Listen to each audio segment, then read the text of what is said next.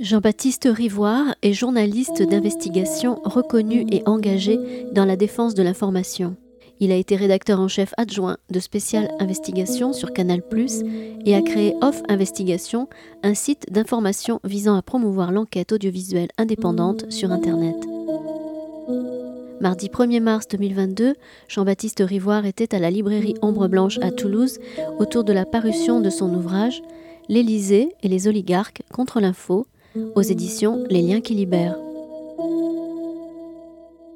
Donc bonsoir à toutes et à tous et merci d'être là ce soir.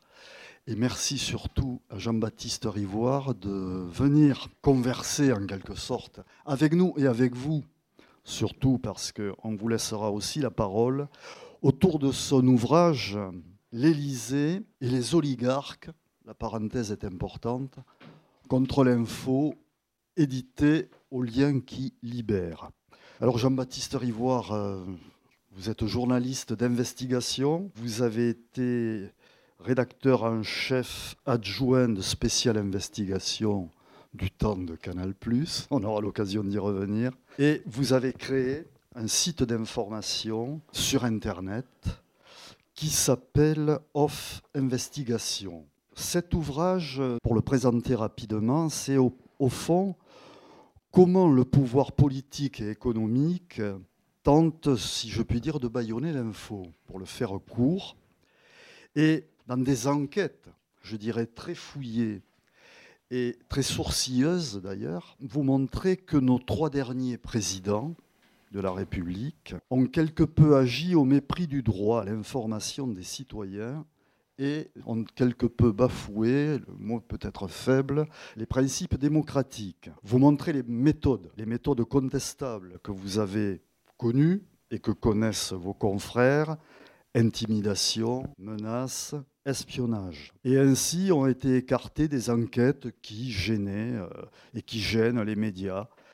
Et puis euh, ces groupes, ce pouvoir oligarchique devient le relais, je dirais, voire deviennent des propagandistes eux-mêmes. Et de plus en plus, on voit effectivement, euh, et on en a un exemple aujourd'hui, pas tant dans le monde de l'édition entre autres, des grands financiers, des capitaines d'industrie, on dira, qui prennent le contrôle de la presse, de la radio et de la télé. On peut penser à Paris Match, Lagardère, pour promouvoir les carrières politiques, euh, quand on peut se faire photographier en maillot de bain régulièrement, suivant les périodes et les époques. Contrôle aussi de l'information économique, euh, les échos, le parisien, la réduction des coûts à l'IB, par exemple, sous la férule et à l'Express de Patrick Drahi. On étouffe l'investigation à TF1, propriété de Bouygues, ou à Canal+, on y reviendra, lors de l'arrivée de Bolloré.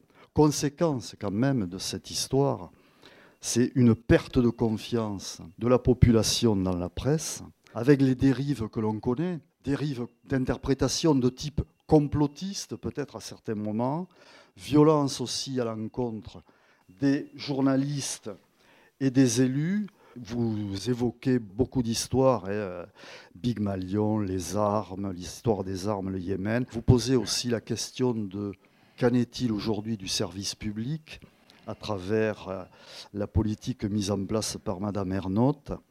Et puis, euh, on en vient à la situation donc actuelle. Alors, la question que je voudrais vous poser au début de cette conversation, c'est, au fond, parce qu'on sait depuis Balzac, par exemple, si on relit l'envers de l'histoire contemporaine, que bon, le pouvoir, le journalisme, tout ça euh, s'interpénètre beaucoup, mais aujourd'hui, je dirais, Comment en est-on arrivé là?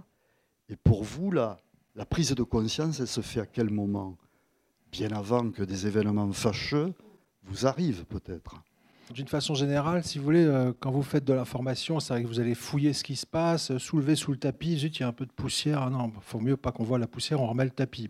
Donc nous, notre boulot en permanence, on soulève le tapis et en général, il y a toujours un peu de poussière sous le tapis et on est là, on est là pour le dire. Donc on appelle ça les apporteurs de nouvelles, parfois pas très bonnes, etc. Donc on est un peu des empêcheurs de tourner en rond.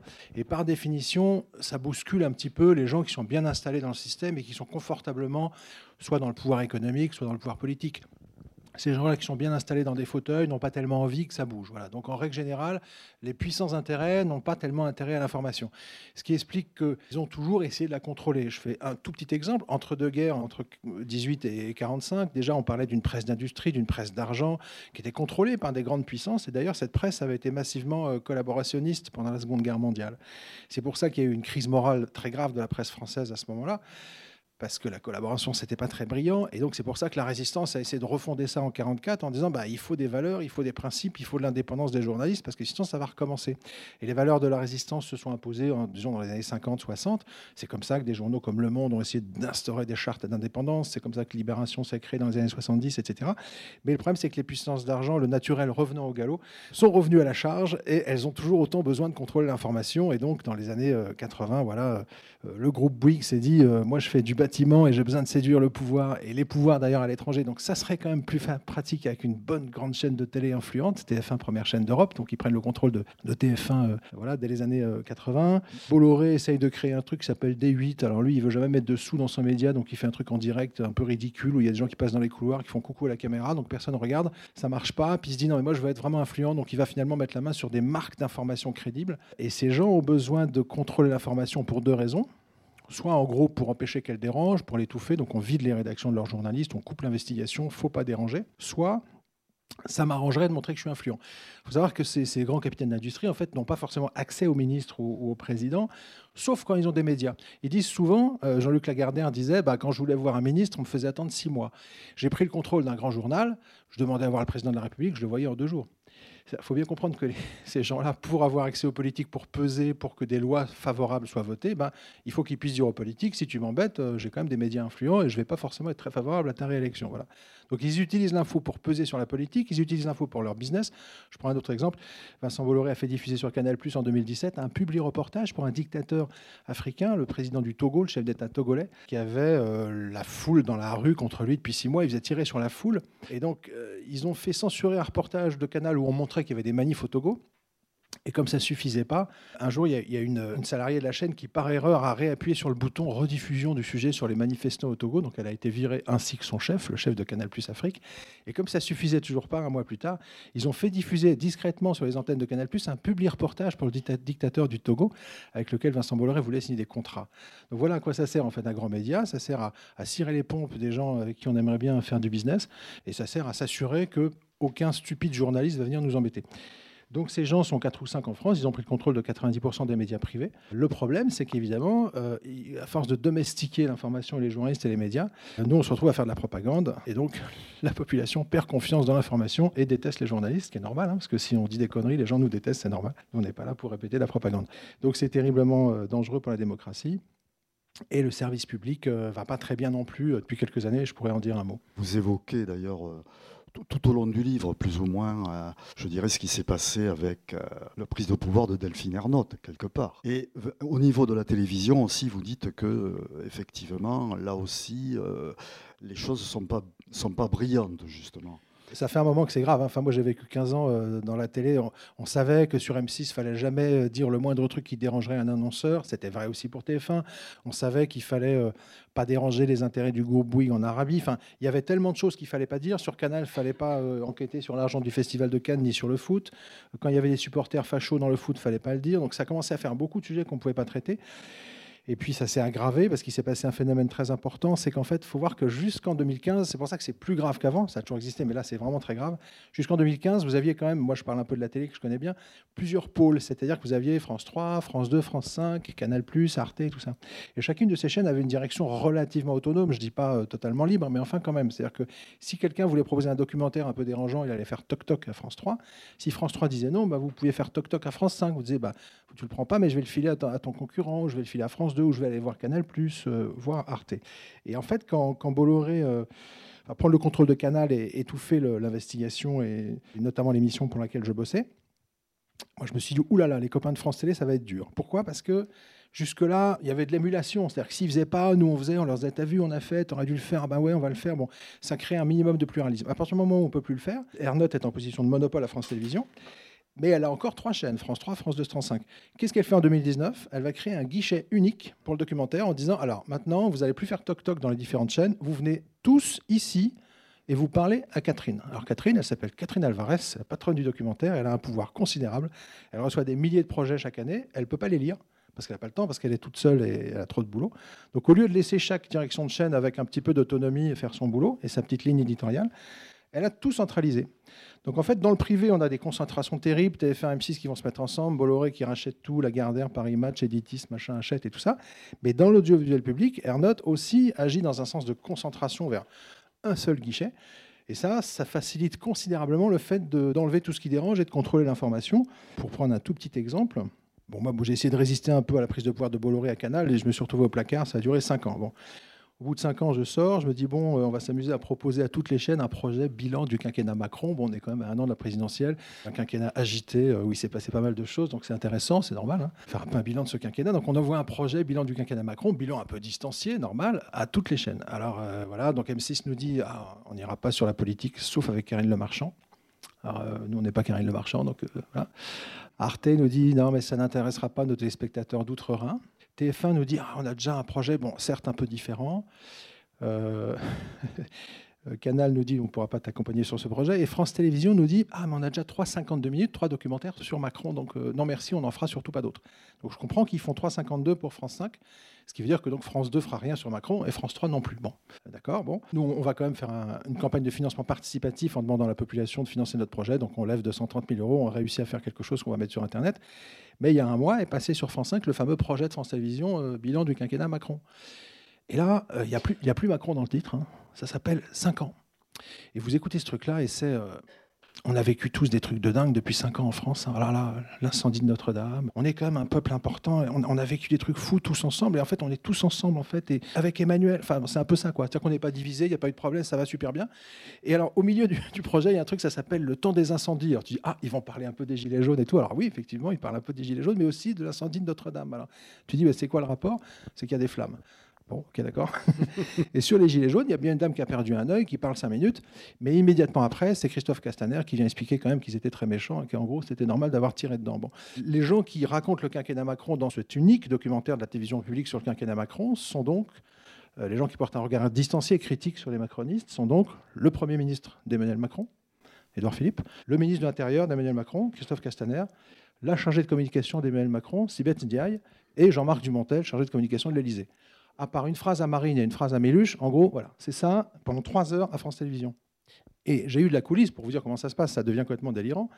En fait, au début, le producteur Bangoumi, celui qui produit quotidien, euh, Yann Barthès, donne un premier 52 minutes où on parle un petit peu de Macron, y compris de façon un petit peu critique.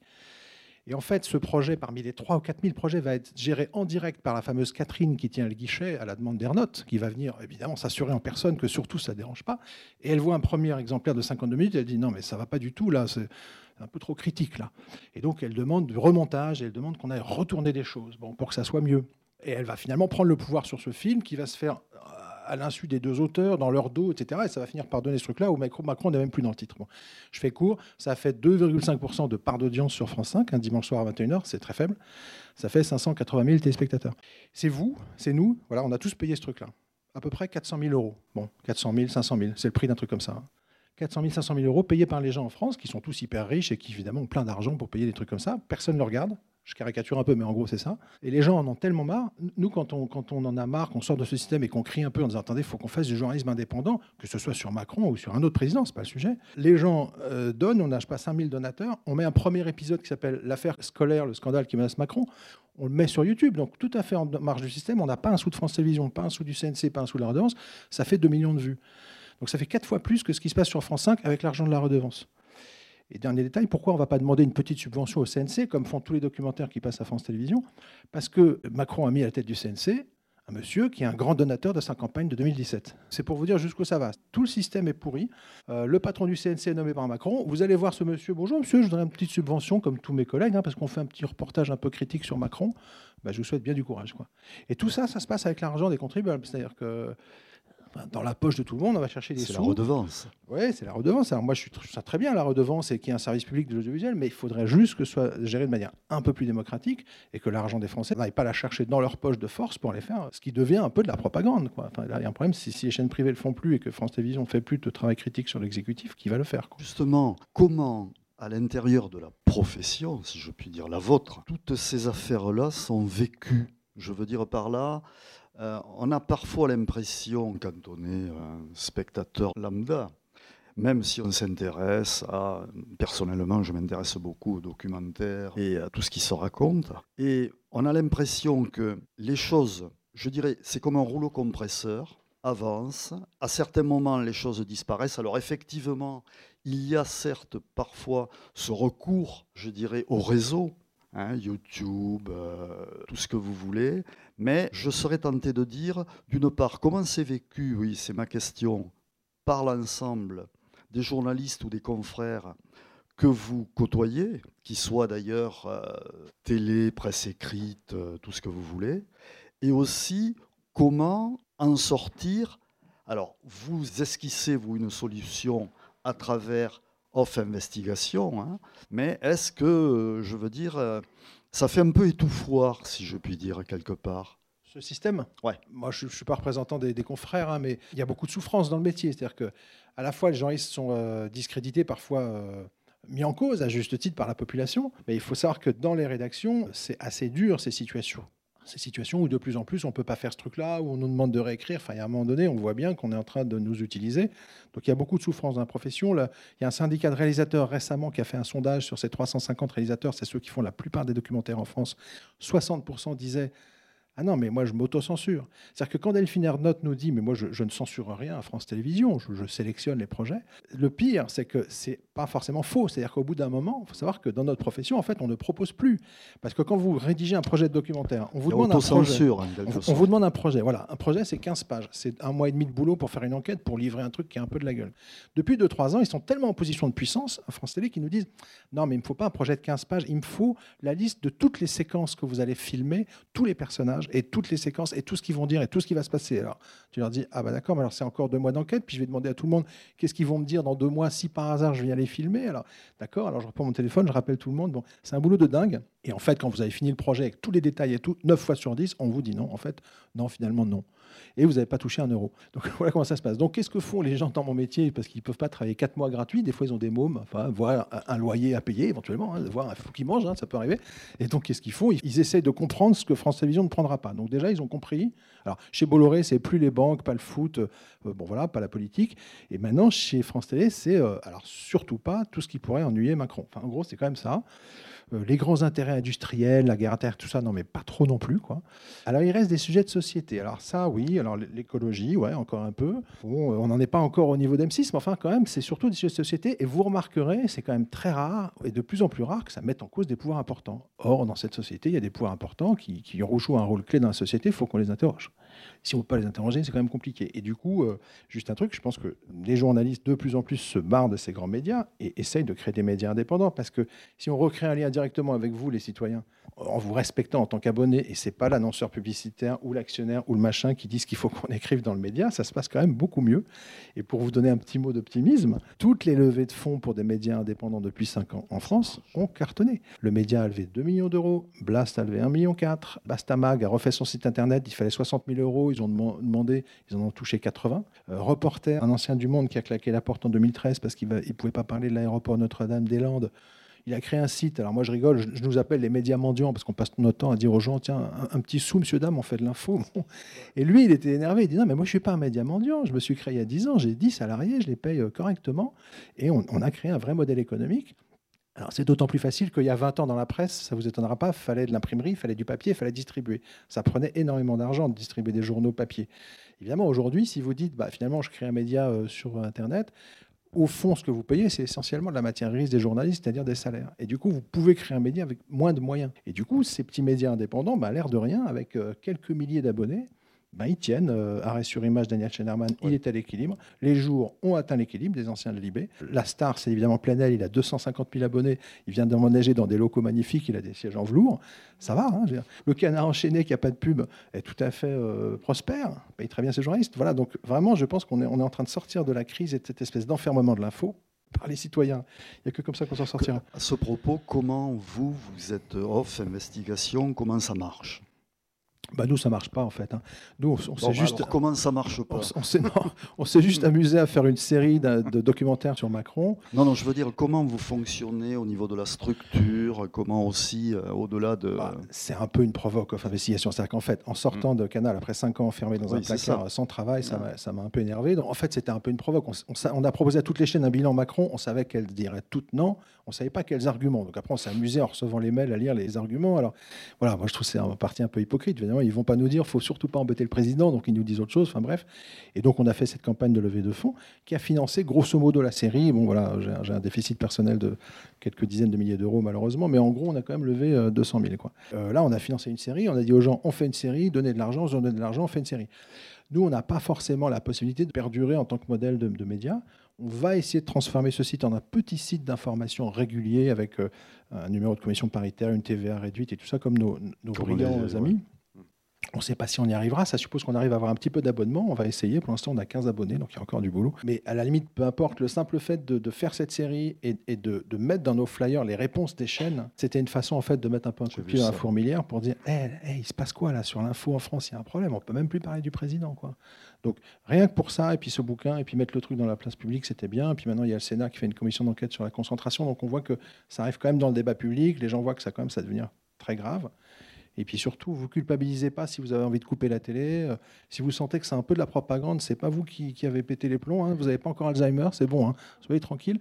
Non, parce qu'elle est insidieuse la propagande, donc c'est terrible parce qu'on se dit non mais quand même, ça doit être moi, je déconne. C'est très insidieux, c'est-à-dire qu'il y a des sujets qu'on va pas vous traiter, ou alors on va insister sur des sujets qui n'ont pas une très grande importance, ou alors. Mais au bout d'un moment, là, ça prend des telles proportions que je vous rassure, c'est pas vous qui êtes malade, hein, c'est bon. Et puis, comme on disait, si on l'a pas vu à la télé, c'est que ça n'existe pas. France Info, j'ai l'impression d'écouter Radio Macron. Enfin, je suis désolé. Et c'est très insidieux. Par exemple, les Gilets jaunes, un jour sur France Info, c'est une jeune journaliste, elle fait pas exprès, mais c'était très subtil. Elle dit. En gros, c'était comment on va pouvoir gérer la crise. Alors, en fait, gérer la crise des Gilets jaunes, c'est le problème du pouvoir, du gouvernement. Il y a des gens, ils appellent pas ça une crise, enfin c'est une crise pour le gouvernement, mais pour la population, c'est une révolte. Et puis, euh, comment on va pouvoir arrêter le truc quoi? Bon, Là-haut, ils veulent arrêter le truc des Gilets jaunes, mais à la base, ils ont peut-être envie, au contraire, que ça perdure. Donc, ils se rendent même plus compte dans les grands médias qu'en fait, c'est comme s'ils étaient du côté du pouvoir, ils vivent, dans la même ville à Paris, ils parlent comme les ministres. Quoi. Alors, vous montrez bien dans cet ouvrage que cette histoire-là, quand même, vient de loin. Enfin, vient de loin. Au niveau de l'histoire contemporaine, donc, Sarkozy, Hollande et puis Macron, à travers, par exemple, des, personnages emblématiques, hein, si je puis dire, de la Hollandise. Bon, vous avez un peu parlé de Delphine Ernotte, mais il y a l'affaire de la mise euh, out, si je puis dire, de David Pujadas, par exemple, et vous racontez comment les choses se sont passées. Et puis, euh, dans la Macronie, aujourd'hui, il y a l'histoire d'Élise Lucet, par exemple, qui est euh, aussi emblématique, de Yann Barthès. Élise Lucet est sous pression à France Télévisions, on ne le sait pas toujours, mais en fait, elle, elle, subit des très fortes pressions, y compris de son employeur. Et Barthès, qui, euh, oui, qui à un moment donné a censuré un, très gros scoop sur le fait que des armes françaises vendues à l'Arabie Saoudite étaient braquées sur les civils du Yémen, alors que Macron et Parly disaient depuis deux ans partout que ce n'était pas du tout le cas. Et tout d'un coup, une journaliste de quotidien récupère un document interne du ministère de la Défense qui, qui prouve, cartes à l'appui, à quel point les canons, les chars français sont braqués sur les civils du Yémen. Et là, il se passe un truc incroyable. Elle va voir la ministre dans un salon en disant écoutez, apparemment, euh, voilà ce qui se passe. Et en fait, le pouvoir politique panique, euh, met une pression très forte sur le producteur et dit c'est un document secret défense, il faut absolument le faire disparaître et nous le ramener immédiatement, sinon, euh, en gros, on vous met en prison. Et le, producteur va céder à cette pression du gouvernement et faire disparaître l'enquête de la journaliste, qui va être auditionnée par les services secrets français secrètement alors qu'elle est enceinte à Levallois-Perret. Et son employeur lui dit surtout, surtout, tu n'en parles pas. Donc ils ont réussi à étouffer un énorme scoop. Heureusement, Valentine est aussi euh, de mèche avec un média indépendant qui n'est pas TF1 ni quotidien. Elle a filé son scoop à Disclose qui a sorti le truc. Mais bon, enfin, les pressions sont super fortes, quoi. Et je parle même pas de Tristan Wallex, actuel patron de complément d'enquête, qui est un, confrère hyper talentueux. Alors lui, il a fait carrément, il a fait la totale, il a fait un portrait de Bernard Arnault, LVMH, le plus puissant industriel de France, et après un portrait de Vincent Bolloré. Bon, je vous dis pas les pressions qu'il a subies dans sa vie personnelle depuis 5 ans, il a eu un cancer, etc. Bon, je sais même pas comment il n'est pas encore mort. À ce propos, comment ça se passe? Parce que quand même, vous, vous avez connu bon, la mise au placard, mais ça commence jamais comme ça. Comment ça se passe? Les intimidations, c'est quoi? C'est des coups de fil, c'est des convocations, c'est des... Je vous donne un exemple, et moi j'en veux un peu à France Télé de ne pas avoir plus communiqué là-dessus, parce que les gens se rendraient compte. Valex est un type qui fait un boulot formidable. Il fait un jour un portrait de Vincent Bolloré du système Bolloré. Bon, ça ne plaît pas à Vincent, qui décide de lui faire quatre procès, dont un où il va réclamer 50 millions d'euros à France Télé. Alors, quatre procès, il faut savoir ce que ça veut dire. Hein. C'est trois ans de votre vie. Euh, c'est votre employeur qui vous dit bah, Dis donc, Tristan, bon, t'as bien bossé, mais enfin là, euh, quand même, hein, ça va coûter des dizaines de milliers d'euros de frais d'avocat à France Télévisions. Hein. donc, euh, bon, alors ça va, ils l'ont soutenu, mais c'est pas facile pour un journaliste. la veille des, des audiences, vous avez l'avocat de Bolloré qui est une espèce de je, préfère me taire, qui envoie la veille de l'audience 150 documents en catastrophe au dernier moment, que l'autre il est obligé de passer toute la nuit à étudier, donc il dit à sa femme avec les petits, bah, je suis désolé, je t'avais promis qu'enfin dimanche on allait aller au parc avec les petits, là non, en fait il faut que je travaille 36 heures de suite avant l'audience, parce que l'autre avocat il m'envoie 150 documents pour me déstabiliser lundi devant le, juge. Donc c'est ça, hein, vous, en, vous en pouvez plus. Et puis, il arrive à convaincre quelques témoins africains de venir parler devant la justice française pour dire qu'effectivement, dans les plantations de Bolloré en Afrique, c'est pas le Club Med. Bon. C'est dur, il, arrive à en convaincre trois. Il y en a deux qui sont rattrapés par des Bolloré Boys en Afrique qui leur disent bah, écoute, si tu vas témoigner à Paris, là, ton gamin, euh, je le garde plus dans l'entreprise, donc il perd son boulot. Toi, tu m'as dit tu voulais un peu d'argent pour remettre un toit en zinc sur ta cabane. Bon, bah, si tu témoignes à Paris, on ne pourra pas t'acheter ton toit en zinc. il y en a un qui résiste. Donc il y en a deux qui se un qui résiste, qui dit moi, je veux absolument aller en France, dire la vérité sur ce qui se passe. Il rejoint la capitale il a peur de se faire casser la figure par des barbousses de Bolloré. Il coupe son téléphone portable pour plus qu'on puisse le localiser. Il veut absolument monter dans l'avion. Il se cache 24 heures. Il faut voir les pressions que c'est en Afrique. On ne se rend pas compte. Hein. Bolloré est puissant. Le type se cache. Il arrive à monter dans l'avion. Il vient en France. Il arrive à Roissy. Il se dit Ah, enfin, je suis en France, ça va aller, je vais aller témoigner, etc. Et là-dessus, Tristan Valex ne va pas le chercher à l'aéroport. Pourquoi? Parce qu'en fait, dans la nuit qui a précédé son arrivée, Tristan Valex, la veille, il avait un truc bizarre, c'est qu'il y a une fenêtre de son appartement à Paris qui avait été décellée, qui était tombée. Alors avec sa femme, ils se sont dit c'est un peu bizarre. Bon, ils l'ont reposé la, fenêtre. Et puis dans la nuit qui précède donc le, procès, ils entendent du bruit dans la nuit. Donc, euh, je sais pas, 2 heures du matin, sa femme se réveille, elle est journaliste, je crois, à BFM. Et quand on ouvre son ordinateur, ça lance la chaîne de télé. C'est comme ça, elle l'a réglé comme ça. Bon. Ils entendent un bruit bizarre, ils se disent c'est le petit, je sais pas, il a dû allumer la radio dans son berceau, enfin ils comprennent pas, ils sont à l'ouest, il est 2h du matin. La femme se lève, elle va voir l'enfant. L'enfant n'a rien, il dort, elle dit c'est bizarre ce bruit, elle se recouche, etc. Et à 6 h du matin, elle se lève pour aller au boulot, et là elle voit qu'un ordinateur a été déplacé dans la nuit et des disques durs aussi. Bon, elle prend son petit déj, elle va pour sortir de l'appartement, et là elle ne peut pas sortir, la porte est fermée. C'est-à-dire que sa clé n'ouvre plus la porte. C'est-à-dire que dans la nuit, des gens ont changé la serrure. Je ne sais pas si vous voyez le problème. Donc elle réveille son, mari, Tristan Valex, qui lui dit Mais enfin, chérie, tu, as, tu as fumé la moquette? Eh bien non, chérie, la porte est fermée, je ne peux plus ouvrir. Bon, elle peut pas sortir, il peut pas sortir, il peut pas aller chercher son témoin africain à l'aéroport. Il appelle France Télévisions. Ah bon, oui, bon, ils appellent la police. La police vient. Ils font quelques relevés d'empreintes. Ils disent ah non mais c'est des pros là, on trouvera jamais rien. Vous pouvez porter plainte, hein, mais alors il va rien se passer. Donc euh, on ne sait pas qui c'est. Des types sont venus chez eux, ont bougé des disques durs, les ont inquiétés, etc. Les ont enfermés chez eux. Il a raté son témoin. Il a envoyé une collègue le chercher. Bon. Et donc, on, France Télé a mis deux gardes du corps pendant deux jours au témoin africain et à Valex pour aller à Nanterre au procès que lui faisait Vincent Bolloré. Donc, c'est pour vous dire que ça atteint quand même des proportions là. Alors évidemment, moi j'ai gueulé sur France 5 en disant mais Tristan, vas-y raconte et tout. Il dit j'ai une chargée de communication de France Télé en coulisses. Elle m'a demandé de pas en parler parce qu'évidemment on n'est pas sûr que c'est Bolloré. Donc c'est sûr qu'on n'est pas sûr que c'est Bolloré. Mais enfin, vous vous rendez compte pour un journaliste d'investigation, ça veut dire que dans son propre domicile avec des petits bébés, il se retrouve avec des types la nuit dont il ne sait pas qui c'est. La police fera jamais rien. Enfin, il y a un moment donné, faut avoir la foi hein, pour continuer dans ce métier aujourd'hui en France. Moi, j'ai deux numéros de téléphone à des, faux noms, j'appelle ça des Paul Bismuth, c'est-à-dire que je me suis fait envoyer une carte SIM chez ma voisine pour une raison simple, c'est que je me dis, mais si un jour, alors soit le pouvoir politique, soit des privés, parce qu'aujourd'hui, des privés peuvent parfaitement aller faire vos fadettes et savoir à qui vous parlez, etc. Ils vont prendre mon nom, euh, Jean-Baptiste Rivoire, ils vont demander aux trois opérateurs, euh, c'est quoi son 06, on va aller espionner son téléphone. Bon, manque de Paul, je m'appelle, je m'appelle Michel Durand et Franck Tigrane, je ne devrais pas vous le dire. Mais...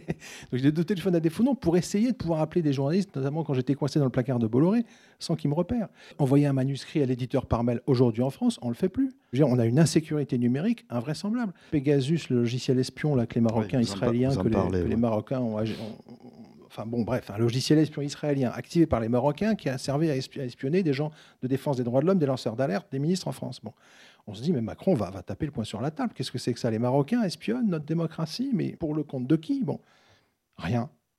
Rien. Le monde lui dit, euh, Monsieur le Président, il y a des questions clés, il faut que vous... Le mec, il bouge pas.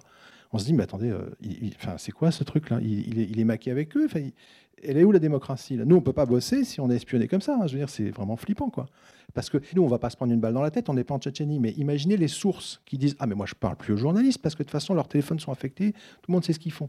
Donc, ça, c'est grave aussi, quoi. Et ça bouge pas une oreille. Hein. Et Macron, il fait quoi? Il fait des lois pour dire Alors, quand la police va charger dans la rue et taper les gens, par contre, faut plus filmer parce que là, non, il faut partir. Alors, on dit attendez, euh, nous, notre boulot, on, filme la violence quand elle se passe. Enfin, pas que ça, hein, mais je veux dire, s'il y a de la violence dans la rue, surtout sur des citoyens, il bah, faut qu'on puisse la documenter pour l'histoire. Non.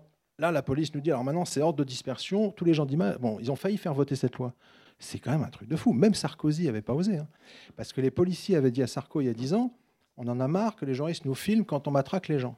Donc ça serait bien de leur interdire. Alors, même Sarkozy avait dit, je suis désolé, c'est la loi. En fait, quand vous êtes en train d'agir en tant que force de l'ordre sur la voie publique, on ne peut pas empêcher un journaliste de montrer ce qui se passe. Dans les deux sens d'ailleurs. Hein. Parfois, les, policiers se prennent des coups, parfois ils en donnent. Bon. Et eh bien Macron, ouais, il a pondu un projet de loi qui consistait à dire, vous filmez plus quand on tape. En plein gilet jaune quand même. Bon voilà, donc euh, résistance. Vous, donc, euh, vous persistez quand même, c'est ça Ah bah c'est un combat. Hein.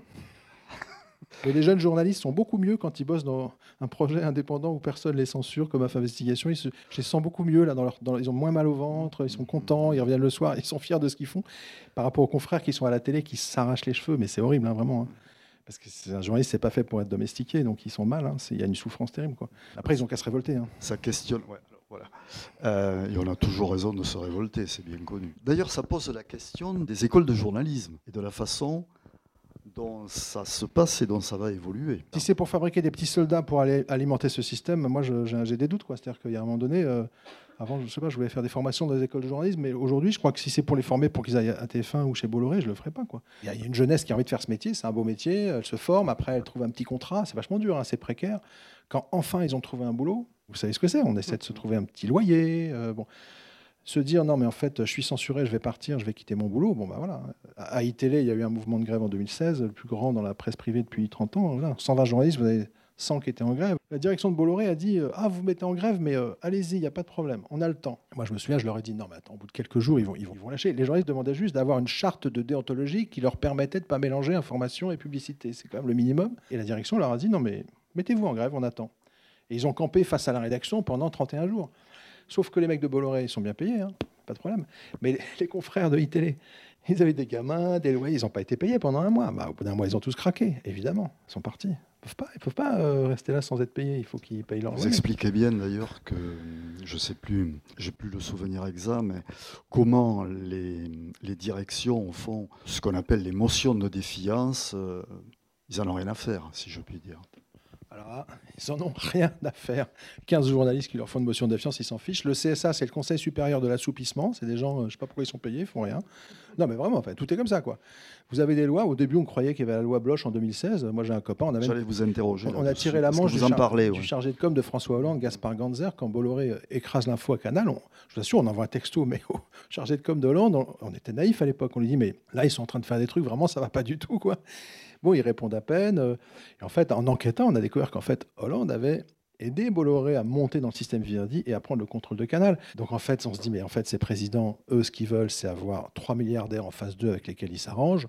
Bon, bah, je t'arrange tes affaires de téléphonie, tu me critiques pas trop pendant la campagne, on est d'accord. C'est plus facile que de gérer 500 euh, journalistes pénibles qui viennent leur poser des questions embarrassantes. Mais ils font un pari hyper dangereux en faisant ça parce qu'ils se sont mis entre la main de ces milliardaires et maintenant, c'est terrible, parce que vous voulez être candidat à la présidentielle, si vous ne montrez pas de patte blanche à ces cinq types, je vous souhaite bien du courage pour qu'on parle de vous dans les journaux. Hein. Les mecs, ils sont puissants, on les a laissés s'installer dans leur position, on n'a pas fait de loi pour limiter ça, et maintenant, les politiques, c'est difficile. Vous hein. expliquez bien, d'ailleurs, vous dites un moment, euh, vers la fin de l'ouvrage, comment euh, Emmanuel Macron se rend compte lui-même que peut-être euh, tous ces gens-là le piègent un peu, quelque part. Les politiques les ont laissés prendre énormément de puissance. Maintenant, on a Bolloré qui va encore plus loin, euh, enfin, qui est en train de prendre une part de la France qui est quand même considérable, parce que c'est plus que la presse, maintenant c'est l'édition. Oui, c'est ça. Donc Editis, mmh. c'est un énorme groupe d'édition. Maintenant, il veut Hachette, il veut Paris Match, il veut euh, Le Journal du Dimanche, qui sont des titres influents euh, pour la campagne politique. Là, les citoyens, ils vont vraiment se faire avoir. Quoi.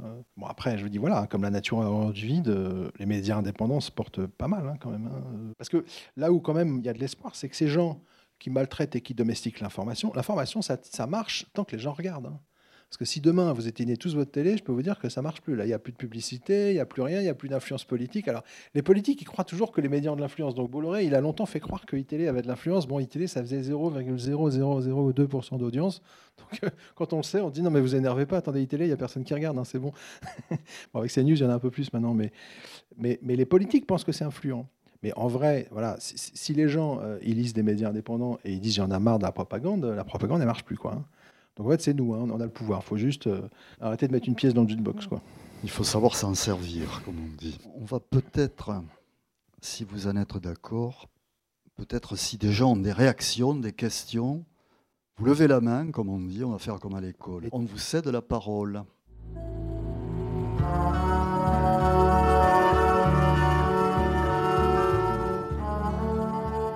Vous écoutez le journaliste Jean-Baptiste Rivoire à la librairie Ombre Blanche à Toulouse le 1er mars 2022 pour la parution de son livre L'Élysée et les oligarques contre l'info aux éditions Les Liens qui libèrent.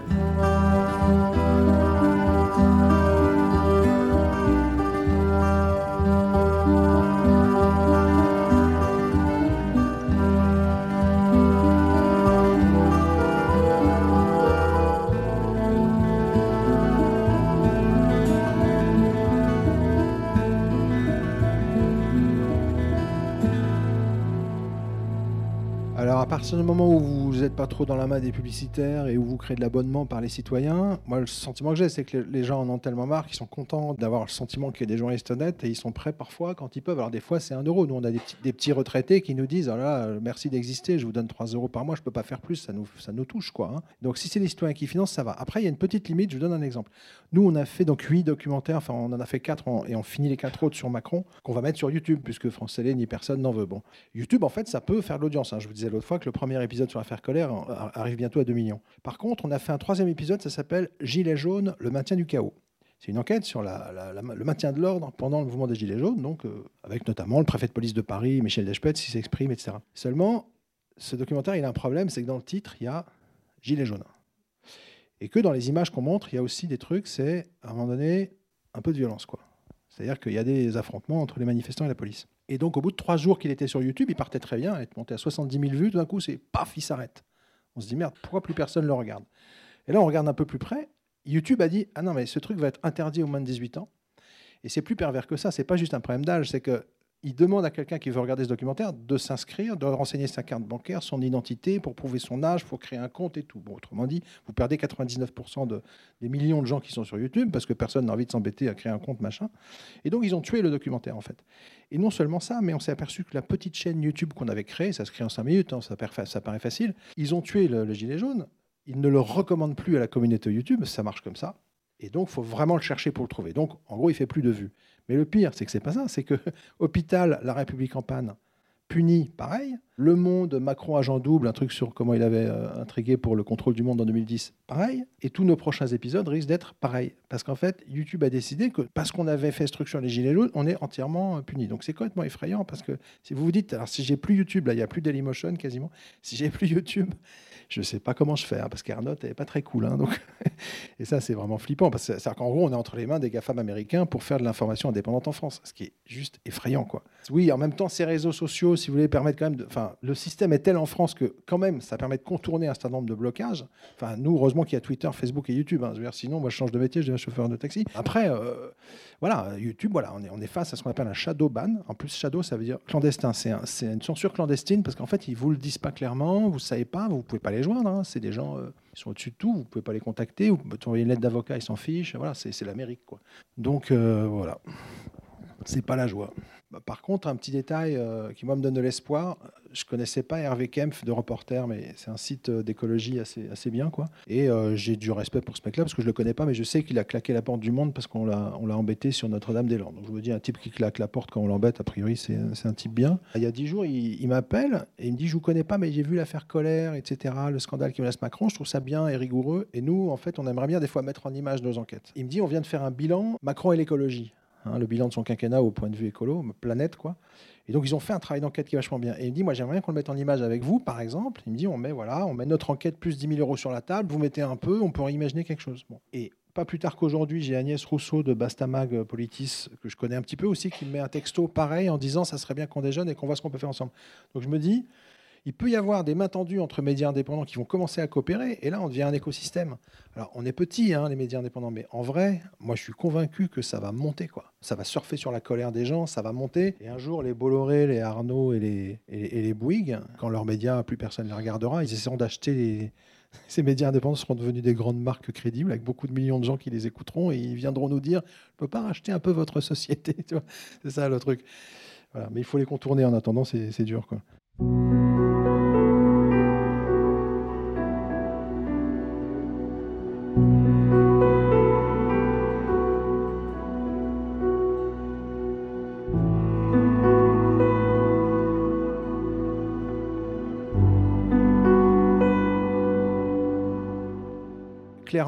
Euh, les gens très puissants en France qui ont pris le contrôle de toutes les marques d'information privée, ou quasiment toutes, c'est pour les raisons qu'on a expliquées. Après, ils ont un problème, c'est qu'il reste un truc qu'ils ne contrôlent pas, ça s'appelle le service public.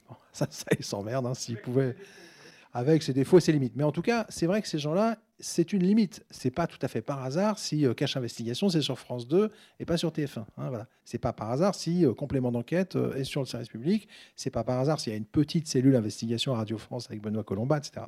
Donc c'est des petites poches de résistance qui ne peuvent pas contrôler et ça les exaspère.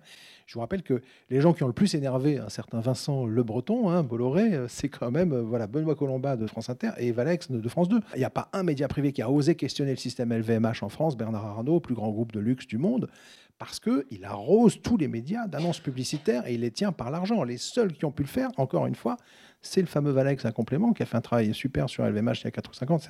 Donc c'est un pôle de résistance qui les embête. La droite a toujours attaqué France Télé. Quand Sarko est arrivé au pouvoir, souvenez-vous, en 2008, premier truc qu'il fait, tiens, je vais leur couper la pub au service public, je vais leur enlever 40% de leur euh, budget.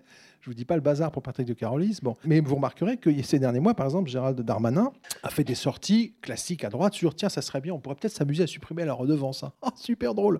Bon, sauf qu'évidemment, pour France Télé, c'est une catastrophe si on supprime la redevance. Donc il y a une offensive constante contre le service public qui est grave. Après, moi, ce que je dis toujours, c'est que ce contexte étant posé, avec Zemmour qui veut supprimer euh, France Télé, etc. Ce contexte étant posé, la direction des médias publics doit faire super attention à ce que ça reste les médias de tous les citoyens français et que ce soit traité avec un minimum de démocratie et d'éthique. Et quand on peut même plus aujourd'hui à France Télé faire un travail critique sur la fin d'un quinquennat, je me dis, mais là, ils sont fous, parce que là, ils vont énerver énormément de monde, et ça fragilise France Télévisions, l'attitude d'Ernot, parce que vous avez une colère contre France Télé. Alors, à droite, forte, à l'extrême droite, je vous en parle pas, mais même, il va y avoir une colère à gauche contre France Télé, parce qu'au bout d'un moment, si le 20h de la PIX, c'est la voix de la Macronie, ça va énerver pas que des gens de droite, si vous voulez. Donc, euh, vous allez avoir beaucoup de colère, et elle va se fragiliser. Et, la meilleure chose qu'elle aurait à faire, c'est de dire, mais attendez, euh, voilà, moi je fais pas un guichet unique avec des instructions à Catherine sur tu prends rien qui dérange. Je laisse du pluralisme, je laisse des choses un peu différentes se passer. J'ai une copine qui a monté un syndicat de réalisateurs, 350 réalisateurs, il y a 5 ans. Elle fait pour France 3 un truc qui rappelle quand même qu'en 2005, il y a eu un référendum en France qui avait dit non à, euh, la Constitution européenne et que quelques temps après, ça a été contourné par les, par les politiques et qu'on a quand même imposé le truc. Bon, elle faisait un film démocratique, hyper important. Elle a entendu qu'après la diffusion, ça avait gueulé à France 3, euh, plus jamais ça. C'est-à-dire qu'il ne faut même plus questionner euh, les pratiques de cette élite qui dirige le pays. Donc si vous laissez faire ça, je peux vous garantir que là, ça va effectivement mal se passer pour le service public. Moi, enfin, je sais pas, alors, je vais prendre un exemple perso, mais l'émission Média de France Inter, quotidienne, de Sonia De Villers, qui est une bonne émission, je sais pas pourquoi, il demande le bouquet en décembre. En décembre, euh, son rédacteur en chef demande ça. Ok, on, on envoie ce truc-là. Bon, c'est 4 ans, 3 ans de boulot, je me suis un peu fatigué. Bon, après, c'est peut-être pas bien, mais ils le reçoivent. Bon, émission quotidienne de France Inter. Elle dit non, non, il n'y a rien de neuf, c'est pas intéressant. Ok, donc rien. Après, on crée Off Investigation. Bon, c'est un petit truc, mais enfin, on fait un bilan indépendant. C'est la première fois que je joue la cinquième. Un bilan du quinquennat euh, d'un président en audiovisuel est financé par le peuple parce que la télé veut pas. C'est marrant, quoi. Je sais pas, il y a peut-être moyen d'en faire un petit truc. Non, pas un mot. Donc si France Inter fait ça, il y a un moment donné, si vous voulez, les gens vont se dire mais pourquoi je paye la redevance en fait? C'est quand même pas rien, 140 balles par an. Euh, de toute façon, Ernotte, elle fricote aussi avec euh, la Gardère et Bolloré, contrairement à ce qu'on pense. Ces gens, ils sont trois. Hein. Demain, vous avez TFM6, Bolloré, Ernotte. C'est quand même plus tranquille hein, quand on est trois. on va se prendre une petite table à trois, on va se prendre un bon dîner avec un petit peu de champ, on va discuter, on va s'organiser, tout va bien. Bon, ça, ça s'appelle, euh, c'est pas un monopole, hein, c'est je sais pas quoi, comment ça s'appelle en économie, quand on est trois à contrôler un marché, c'est jamais très bon.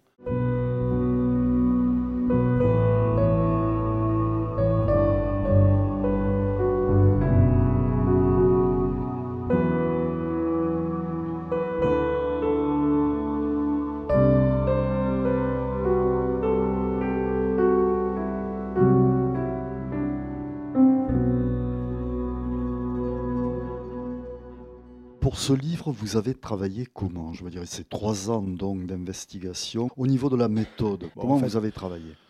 Bah, en fait, comme, il, y a, il, y a, 20 ans dans la télé, des fois on prend des notes, on interroge des confrères. Euh, moi j'avais commencé dès les émeutes de 2005 à débriefer une consoeur de TF1 dont le sujet avait été censuré. Donc on avait été prendre un café, je lui ai dit mais raconte-moi qu'est-ce qui s'est passé? J'avais pris note sur un carnet, j'avais gardé ça. voilà quoi. Donc après Canal, bah, je l'ai vécu de l'intérieur et on, a des copains à France Télé. C'est un milieu quand même assez euh, confraternel. C'est-à-dire dans le milieu de l'investigation télé, on se connaît, on se respecte, on regarde ce qu'a fait le copain ou la copine et tout ça. Mais ceux qui souffraient à France Télé, ils me racontaient des trucs au fil des années. Donc on note, euh, on sait qu'on va faire un truc. Quoi. On sait que ça va quand même être lu.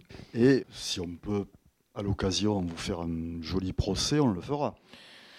Bah, par exemple, pour les 50 placards, il faut savoir que le bras de fer avec les équipes de Canal Bolloré, c'était. Euh, moi, je disais, bah, en fait, vous avez arrêté complètement l'investigation. Donc, euh, moi, je venais d'acheter une maison. Là, je me suis endetté pour 20 ans. Puis, j'ai trois gamins. Quoi. Donc, euh, vous pouvez arrêter, parce qu'il a le droit, Vincent Bolloré, d'arrêter l'information à Canal. Mais en fait, c'était pas prévu. Puis, nous, ça nous, ça fout dehors. Donc, j'avais envie de lui dire, bah, c'est bon, t'arrêtes. Mais tu nous files une indemnité de départ. Quoi. Et le mec, au lieu de dire, bon, allez, on va se parler franchement, en fait, on veut plus d'investigation sur cette chaîne. Et donc, je vais, vous dédommager. Quoi. Vous partez. Puis voilà. En fait, il est dans une position très, très focus. C'est-à-dire qu'il disait, mais pas du tout. Alors, à, l'enquête, alors nous, on adore ça, l'enquête, c'est super. Hein. Maxime Saada, directeur de canal, ah non, mais l'investigation, parce qu'en en fait, les abonnés aimaient bien ça. Et ils savaient très bien que pour satisfaire le client, faut donner de l'info un peu qui fouille et tout ça. Mais Vincent, il voulait pas. Donc, ils étaient un peu le cul entre deux chaises. Et pendant un an, ils ont dit Ah non, mais on adore l'investigation. Et donc, tout ça pour dire qu'en en fait, le bras de fer a duré longtemps parce que moi, je disais Mais je veux sortir avec une ADEME. Et il me disait Ok, pas de problème, mais tu sais, là, il faut venir signer un papier là. Alors, Il y a quoi sur le papier? Ben, il y a marqué euh, Je ne dois rien dire, rien faire qui porte atteinte à la réputation, soit de Vincent Bolloré, soit de ses dirigeants, soit de ses entreprises, soit de Canal, soit de machin. Et cette phrase, en fait, ça veut dire vous pouvez plus rien dire. Parce que s'il ne faut pas porter atteinte à leur réputation, vous pouvez plus rien dire. Alors moi, pendant 5 ans, je leur dis, bah, je vais pas signer ce truc-là. Alors ils m'ont dit, bah écoute, ok, bah, retourne dans ton placard et puis on va attendre que tu craques. Alors tu retournes dans ton placard. Bon, au moins je me plains pas, hein. on est payé, ça va. Bon là, il y a pire, hein. mais c'est pénible. Vous aviez des commandes quand même à ce moment-là ou pas du tout que dalle? Ah non, ils avaient arrêté spécial investigation en 2016. Vous aviez le temps de lire Le Monde. Voilà. non, ah, non, non, parce qu'en fait, ils m'ont supprimé tout le droit de lire la presse. Ils m'ont coupé tous les abonnements aux journaux. Et après, ils m'ont dit, bah, il faut que tu nous proposes des projets de reportage. je leur ai dit, je veux bien, mais si je pouvais éventuellement quand même lire le journal pour avoir quelques idées, ça m'aiderait. Pendant quatre mois, ils m'ont dit, non, mais tu n'as pas besoin. T'as qu'à aller sur Internet. Alors, je leur dis, bah ouais, mais il y a des fois, il y a des journaux, il faut être abonné, tout n'est pas gratuit. Hein. Non, c'est pas utile. Quatre mois de lettres recommandées avec la DRH pour lui expliquer que moi, je veux bien faire une enquête, mais j'aimerais bien pouvoir lire le journal. Et pendant quatre mois, elle me répondait, bah non, ça n'est pas utile. Bon, voilà, bon, genre de truc. Ça se passe comme ça. mais ça, c'est spécial, c'est chez Bolloré. Mais juste pour vous dire que, en fait, le bras de fer, c'est tu peux partir avec une indemne, mais il faut signer un accord de silence. Et moi, je leur dis non pendant 4 ans. Bon.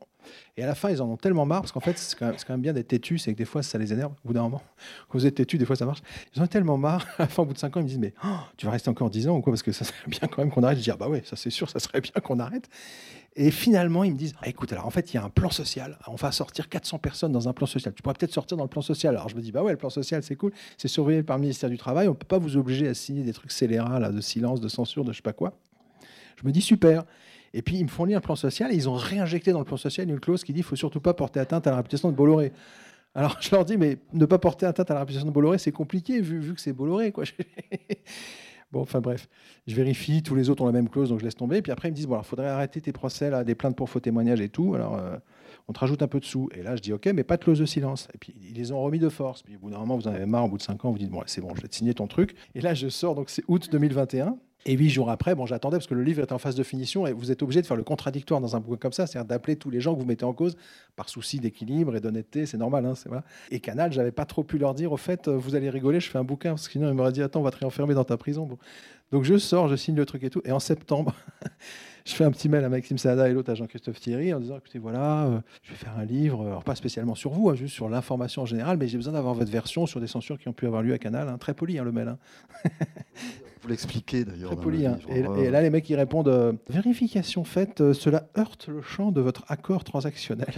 ça veut dire, si tu fais ça, on te colle au tribunal. Quoi. Très difficile. Et en plus, il y a eu un documentaire de Reporters sans frontières qui s'appelait Le Système B en septembre, dans lequel moi j'ai accepté de témoigner. Donc en fait, ça les a énervés. Donc, le simple fait de faire ce livre, ils m'ont dit Ok, allez hop, Prud'homme en octobre 2022, ils vont me réclamer euh, voilà, des sous. L'humour à, Canal, je me rappelle avoir eu une euh, discussion avec Benoît de Lépine.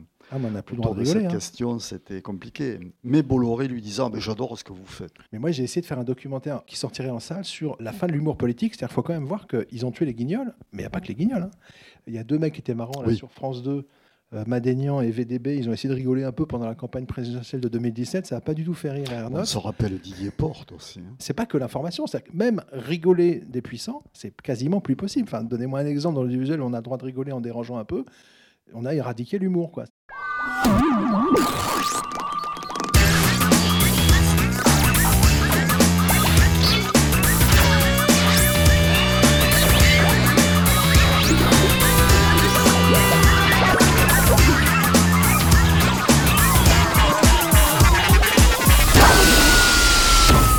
Quand Bolloré prend le contrôle de Canal, un des premiers trucs qu'il fait, mais ça se passe dans la coulisse, hein, il s'assoit euh, à Canal avec une dame responsable des films et il dit alors maintenant vous allez montrer tout ce qu'on a prévu de financer. Alors elle lui sort 5000 projets. Le mec, tranquille, hein, ça a duré trois jours, il s'installe, il prend les projets, il prend son crayon, il dit ça oui, ça non. La pédophilie dans l'église? Non. Bolloré, toi intéressé, ah bah oui. Un projet de film qui évoque une grève dans une usine? Non. Des, cinéastes connus hein, que Canal avait déjà financé dans le passé, ils disent ça c'est non, ça c'est non, ça c'est non. Vous le savez pas. Et dans le milieu du cinéma, ils sentent bien qu'il y a un problème. Seulement, il n'y en a pas un qui ouvre sa gueule. Hein, parce que le premier qui parle, Canal, c'est une position de pouvoir considérable. Il a très bien compris, Vincent. Il a pris Canal, il tient le cinéma français. Vous avez déjà vu la cérémonie des Césars Il y en a un seul qui s'est levé pour dire non, mais attendez, là, ça va pas. Tout le monde ferme sa gueule, quoi. Dans le cinéma, c'est grave. Là, il est en train d'arriver dans l'édition de manière absolument euh, terrible. Comment voulez-vous qu'on fasse un bouquin comme ça dans une des maisons d'édition de Bolloré? C'est impossible. C'est pas grave. Hein. Moi, pendant un an, je me suis dit, je vais le faire en auto-édition. C'est-à-dire qu'à un moment donné, je me suis mis à flipper. Bon, fallait apprendre à faire de l'auto-édition, je sais pas le faire, tout ça, mais on trouvera toujours des moyens de résister. Les citoyens se débrouilleront. Mais évidemment que ça va pas du tout. Et évidemment que dans cette histoire, alors on peut pointer du doigt les milliardaires, mais il y a un moment donné, enfin, faut quand même euh, arrêter le délire. C'est-à-dire que les mecs, on les laisse faire ce qu'ils veulent. Bah, les mecs, ils sont tranquilles. Hein. Attends, c'est cool, hein, pas de problème. Bon, moi, j'ai pas élu Vincent Bolloré ou Arnaud Lagardère. Par contre, j'ai élu le mec qui est à l'Élysée. Donc lui, il fait quoi? Non, mais c'est lui. Ils font quoi, eux? Ils sont super responsables. Dans l'édition, mais c'est complètement délirant, là, ce qui est en train de se passer. Et c'est même pas un problème de droite-gauche. C'est la perversion de l'information, c'est la propagande dans le cerveau des Français. Ils veulent contrôler le cerveau, quoi. Vous montrez bien, d'ailleurs, dans cet ouvrage, que on démarre avec Sarkozy, en quelque sorte. Hollande arrive. Ça change pas grand-chose. C'est un peu plus faux euh, euh, bon, voilà, c'est un peu plus focus. Il est sympa, Hollande. Hein, mais... Et ensuite, on arrive avec Macron. Et effectivement, on n'a pas l'impression que les choses, les pratiques. Euh, Sarko, ont beaucoup changé. je l'appelle l'avocat des milliardaires, mais c'est un truc. On pourrait penser que c'est une formule, l'avocat des milliardaires, Sarkozy. Mais en fait, vous, allez halluciner. En fait, c'est vrai. C'est au sens propre. C'est-à-dire que Sarkozy, il a construit sa carrière politique. Il était avocat d'affaires à Neuilly. Il a créé un club Neuilly Communication avec tous les grands patrons de l'audiovisuel du coin. Et il, a commencé à leur dire, il a fait la tournée des mecs en disant Mais moi, je suis avocat, je suis aussi maire de Neuilly. En fait, vous pourriez me confier vos dossiers juridiques, euh, moyennant, je sais pas, 20 000, 30 000 balles par mois, mais je vous dérangerai pas trop votre service juridique, vous inquiétez pas, c'est pour ma carrière politique. Et en fait, à force d'aller voir les boîtes et de dire ça, eh ben, le groupe Lagardère a fini par le, prendre comme cabinet d'avocat. Bouygues l'a pris pour euh, résister à une offensive de Bolloré qui voulait choper TF1 en 97. Donc il a été payé très lourdement par ces gens. Il était leur avocat. Et quand il arrive en politique avec Balladur en 93, etc., il arrive au ministère du Budget, il est aussi traditionnellement l'avocat de ces grands milliardaires. Donc, au fond, au cœur du pouvoir, il va continuer à se faire leur avocat. Et donc, ça pose la question, au fond, ces présidents, ils défendent qui? Ils défendent nous, les électeurs, la population, ou ils défendent leurs amis industriels? Et Hollande, alors, il y a toujours Valérie Triveller qui lui disait, François, euh, toi, tu es, marrant, tu fais des textos avec les journalistes, tu rigoles avec eux, tu es sympa, c'est drôle et tout, parce qu'il est drôle, euh, Hollande, il est sympa avec les journalistes, il est copain avec tous les journalistes. Mais Valérie lui disait toujours, mais François, t'as pas compris? Faut copiner avec les patrons, c'est eux qui sont importants. Alors François lui a dit Ouais, tu as raison, mais bon, je les connais pas trop. Alors finalement, dès 2011, il a commencé à aller les voir. Alors il a été voir Martin Bouygues. Alors Martin Bouygues, il en avait un peu marre de Sarko parce qu'il n'avait pas eu tous les marchés qu'il voulait, donc il était un peu, il boudait un peu. Et puis Sarko lui avait mis un concurrent dans la téléphonie, donc euh, et puis Martin n'est pas idiot, il s'est dit bon, on est fin 2011, si par hasard c'est Hollande qui passe avec le PS euh, à la présidentielle de 2012, je ferais mieux d'être sympa. Et donc ils se sont vus et Martin lui a dit bon c'est vrai on a beaucoup défendu Sarko pendant 10 ans mais là on va faire un effort je vous garantis François on va faire une campagne exemplaire archi neutre. Il a donné consigne à sa chef des infos de ne plus favoriser Sarkozy. Et début 2012, TF1 devient neutre. Donc François Hollande est ravi. Aurélie Filippetti va déjeuner avec les directeurs de la rédaction de TF1. Après avoir été élu, François Hollande dira il n'y a plus de problème TF1. Ils ont fait la paix. Il a aidé Bolloré à monter dans le système Vivendi en échange. Il attendait des miettes de complaisance médiatique en échange. Il les a plus ou moins obtenues. Et donc François a réussi à faire comme Nicolas, finalement, aller se faire copain avec les patrons. Quant à Macron, il a eu peu d'efforts à faire parce qu'ils étaient tous en sa faveur dès le début. Il y en a un qui est redoutable aussi, vous, le, vous en parlez, parce qu'on en parle moins parfois, c'est Drahi. Là où il est caricatural, Drahi, c'est qu'il prend un journal, il commence par, par vider la rédaction, c'est-à-dire qu'il vire des dizaines de journalistes pour faire des économies. On appelle ça le cost killing. En fait, de toute façon, ces mecs-là n'aiment pas l'info. Donc, le premier truc qu'ils font, c'est qu'ils essaient de faire l'info sans journaliste. Bon, alors, il en faut quand même quelques-uns, mais ils en virent plein. Mais voilà, si vous voulez euh, que vous avez 10 personnes qui marchent avec le doigt sur la culture du pantalon et qui font comme ça, bah vous virez tous les emmerdeurs, tous les investigateurs, tout ça. Vous gardez que ceux qui sont fragiles, les jeunes, ceux qui n'ont pas beaucoup de, notoriété, qui ne retrouveront pas de boulot ailleurs, les femmes seules, ça c'est super. Les femmes seules avec un enfant, là, vous êtes sûr qu'elle ne va pas pouvoir résister. Vous gardez ces gens-là dans une rédaction, vous leur dites écoutez, on ne va pas se fatiguer, hein. on peut aller faire du reportage ou de l'enquête, ça sert à rien. Vous allez reprendre les éléments que je vais vous donner, vous allez les écrire, c'est plus simple. Voilà, ça suffit. Bon, c'est juste qu'après, ça fait plus des journaux, ça fait des torchons. Mais tant que les gens les achètent, ça marche. Hein. Après, il faut juste arrêter de les acheter. Quoi.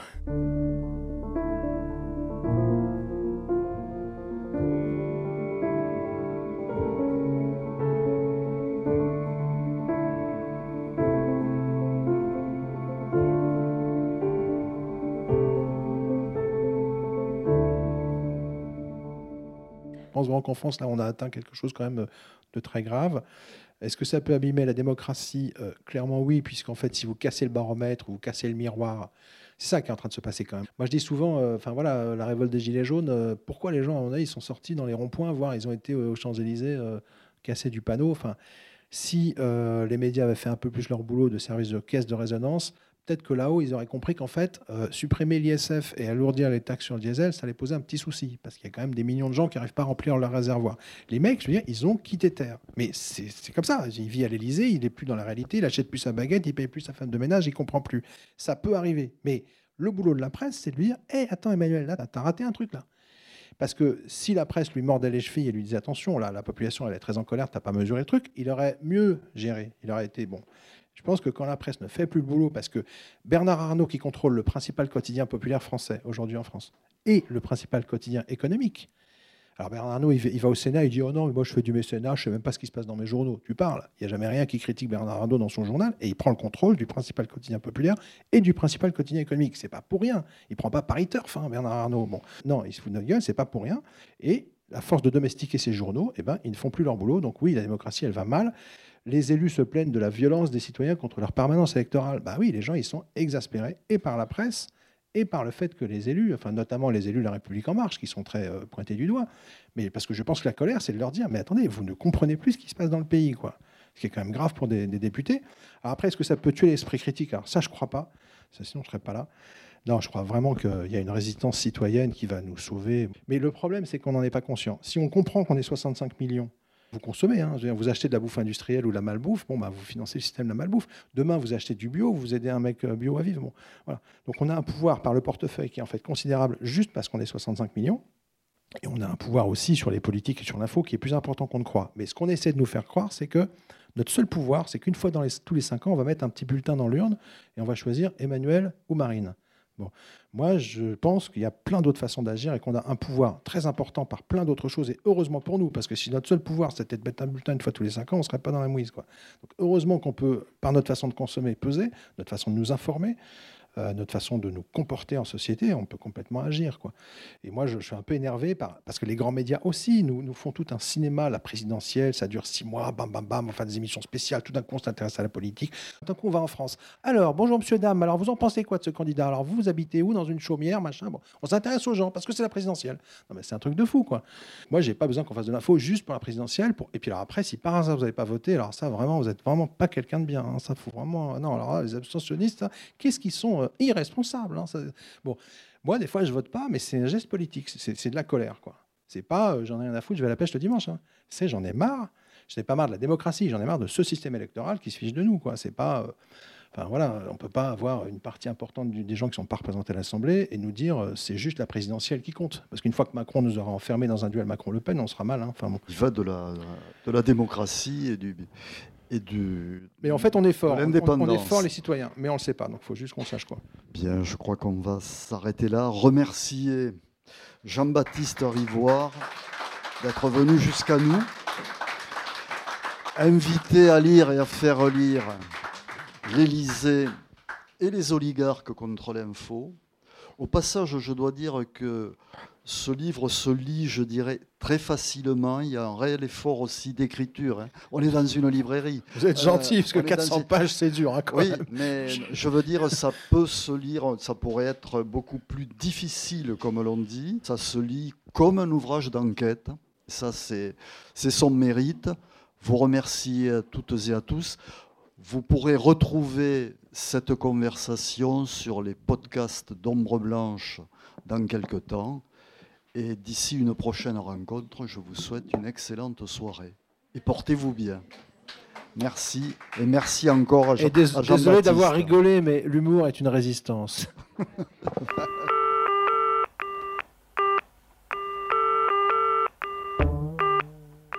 Il s'agissait d'une rencontre enregistrée mardi 1er mars 2022 à la librairie Ombre Blanche avec le journaliste d'investigation Jean-Baptiste Rivoire, auteur du livre L'Élysée et les oligarques contre l'info, publié aux éditions Les Liens qui libèrent. Réalisation et mise en onde Radio Radio.